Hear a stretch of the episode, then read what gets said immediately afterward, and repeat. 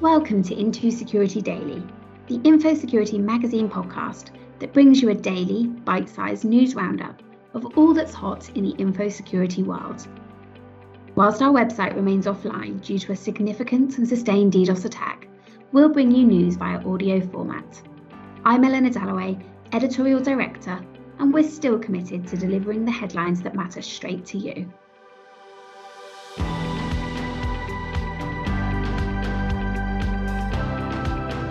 Hey, and welcome to Thursday, the 29th of July's edition of our Into Security Daily podcast.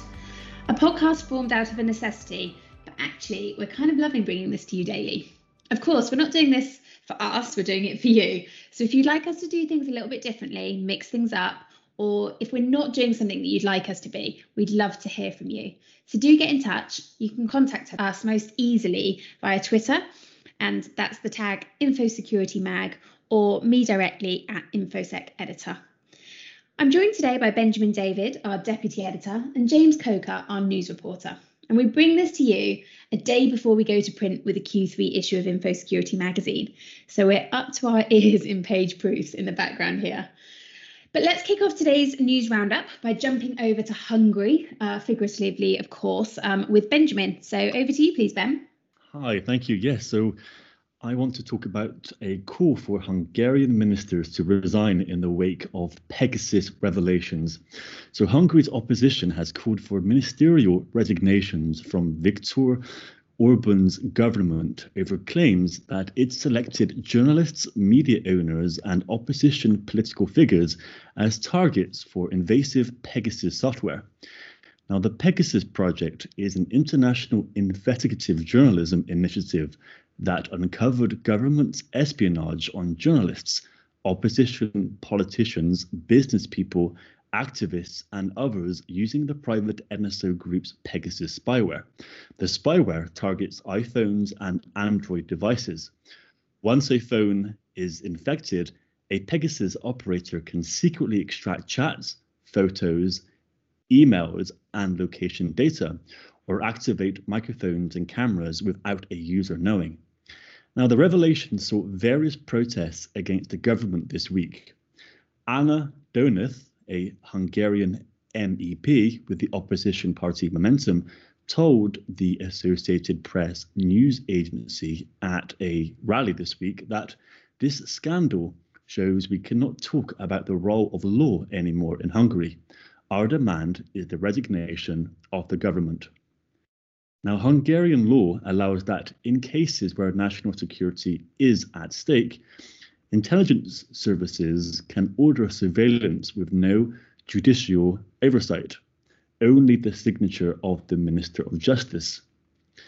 At least five Hungarian journalists appeared on the leaked list, including two from the investigative outlet Direkt36, a Pegasus project partner. Opposition MPs demanded an emergency meeting of Parliament's National Security Committee on Monday. Still, four MPs from Orban's party did not show up, meaning there was no quorum. Now, Peter Ungar, an opposition MP who sits on the committee, commented that the government's plan is not to discuss the issue. And I don't know what you would call this, but it's certainly not an oversight. He also said that Judit Varga, the justice minister, should resign if she could not offer an adequate explanation about whether and why the surveillance had taken place. Democratic lawmakers in Washington called on the Biden administration to place NSO Group on an export blacklist in related news this week. They said recent revelations of misuse compounded their conviction that the hacking for hire industry must be brought under control. Well, you certainly don't need to tell us about journalists and media owners being the target of cyber criminals at the moment. We know that all too well. Now we've obviously been offline for a couple of weeks. I genuinely feel like we are tonic without gin, without the ability to publish. Um, but this podcast is definitely the next best thing. So, moving on from Hungary to the United States, James, take us to the White House. Sure thing. Thanks, Eleanor. So, yeah, on yesterday's episode, I, I, discussed US President Biden's speech that he made earlier this week, in which he warned that the US, if the US ended up in a war with a major power, it's most likely to be a, as a result of a serious cyber attack on the country. And since then, we've already had another update on cybersecurity from the Biden administration. So, this one is about a White House memorandum that was issued yesterday, and this sets out ways to improve the baseline security for critical infrastructure providers across the US. The memo establishes an industrial control system cybersecurity initiative, and this is a voluntary collaborative effort between the federal government and the critical infrastructure community, which is designed to boost security. The key appears to be monitoring control systems to enhance visibility into possible suspicious activity, threat detection and response, and information sharing across the community. So the memo stated the primary objective of this initiative is to defend the United States critical infrastructure by encouraging and facilitating the deployment of technologies and systems that provide threat visibility, indications, detection, and warnings, and that facilitate response capabilities for cybersecurity in essential control system and operational technology networks. It added that the goal of the initiative is to greatly expand deployment of these technologies across priority critical infrastructure. So, the initiative has already been piloted in the electricity sector, and this is going to extend to natural gas pipelines, the water and wastewater sector, as well as the chemical sector. And it will replace the current patchwork of requirements for CNI uh, critical national infrastructure, that is, under state and local law, with a consistent federal baseline for cybersecurity goals and necessary controls. And the Homeland Security Secretary will issue these goals before September this year. This has come after multiple severe cyber attacks on US critical infrastructure in recent months that we've covered extensively here at InfoSecurity. So, this includes on the large fuel supply chains this year, including on the East Coast uh, Colonial Pipeline, which is a very notorious attack, and food supply chains with the company JBS USA. To sort of give a bit more background, there's also a new report that's come out from Umbrella Security Industries, which warns that oil and gas was one of the only industries to consistently see an increase in attacks on its systems from April to June 2021. While in contrast, many others saw a reduction. This included a 22% increase in APT style attacks, an 18% increase in endpoint attacks, a 29% increase in threats targeting perimeter defenses, and a 22% surge in cloud attacks. So overall, it's it's pos- really positive to see the US government continuing to take proactive steps in regard to securing critical infrastructure. This is definitely something we'll be keeping an eye on over over the coming months and years. Thanks, James. We've actually got a feature on President Biden in our Q3 issue, the one that goes to print tomorrow. And our cover feature actually reviews his first six months in office from a cybersecurity perspective only, of course. Um, and the analysis certainly concludes that it's being taken a hell of a lot more seriously by this administration than it was by the last. Kel surprise there, I'm sure. Anyway, back to Ben with a story about the 30 most exploited vulnerabilities in 2020 and 2021. Thank you, Eleanor. Yes, so the US, UK, and Australian authorities have released their list of the most 30 exploited vulnerabilities in 2020 and 2021. Now, the list offers plenty for organizations to digest as part of their patch management strategies. Now, the key takeaways from the CISA, FBI, NCSC, and ACSC report a mouthful there, um, appear to be that threat actors focused much of their efforts last year on remote working infrastructure. Now, four of the 12 most exploited bugs targeted um, remote work, VPN or cloud based technologies. These included a vulnerability in Pulse Connect Secure VPN and a bug in Fortinet's FortiOS SSL VPN. Among those highly exploited in 2021 are vulnerabilities in perimeter type defenses for Microsoft, Pulse, Accellion, VMware, and Fortinet, the report said. Now, as the pandemic recedes, and of course, hybrid working becomes the norm for many organizations, securing this kind of infrastructure for remote workers will be increasingly critical cybercriminals and nation states will otherwise continue to probe unpatched software for an easy route into corporate networks. Also of note is the fact that nearly half to 12 of the top 30 reported vulnerabilities were from previous years, dating back all the way to 2017.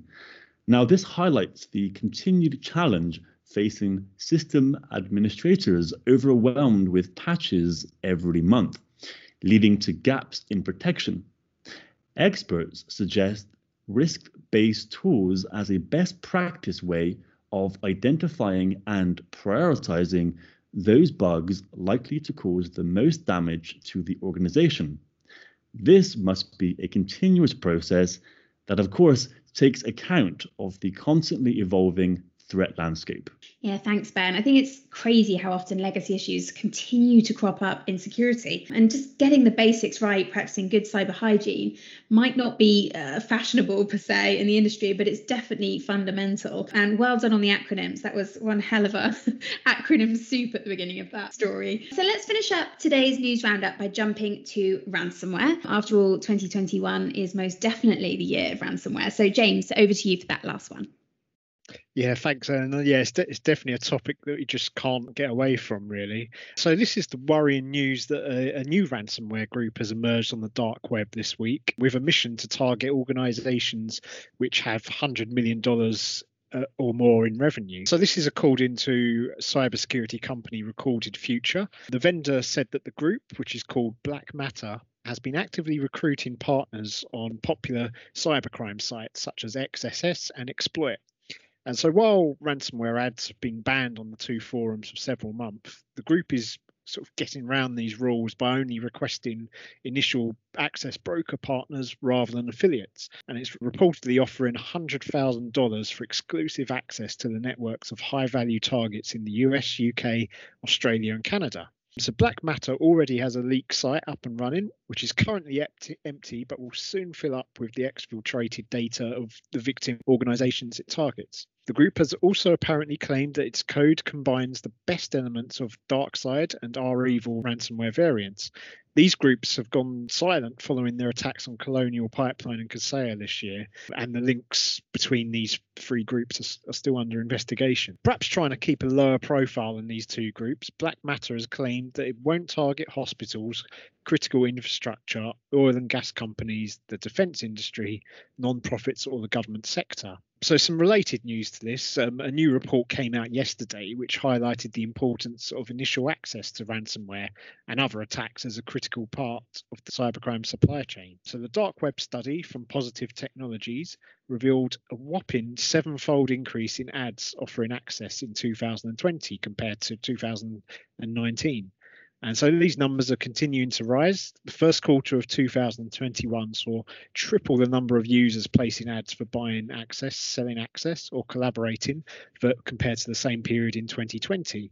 And the report also noted that around $600,000 worth of corporate network access is sold on the dark web every quarter. So this story really just shows that the scourge of ransomware isn't going away anywhere soon, unfortunately, and efforts to combat these types of attack have to ramp up.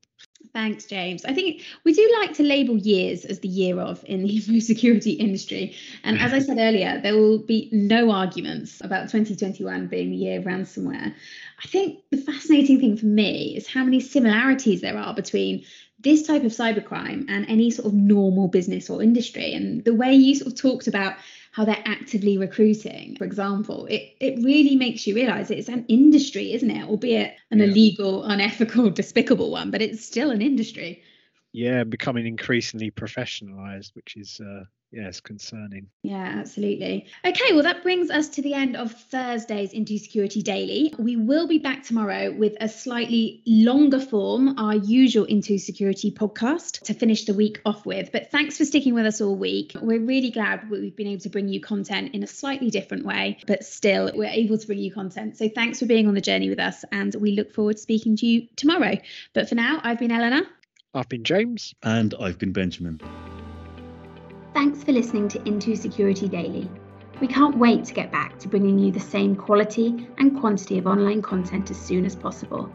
Until then, listen in to our daily podcast, and stay connected to the cybersecurity stories that matter.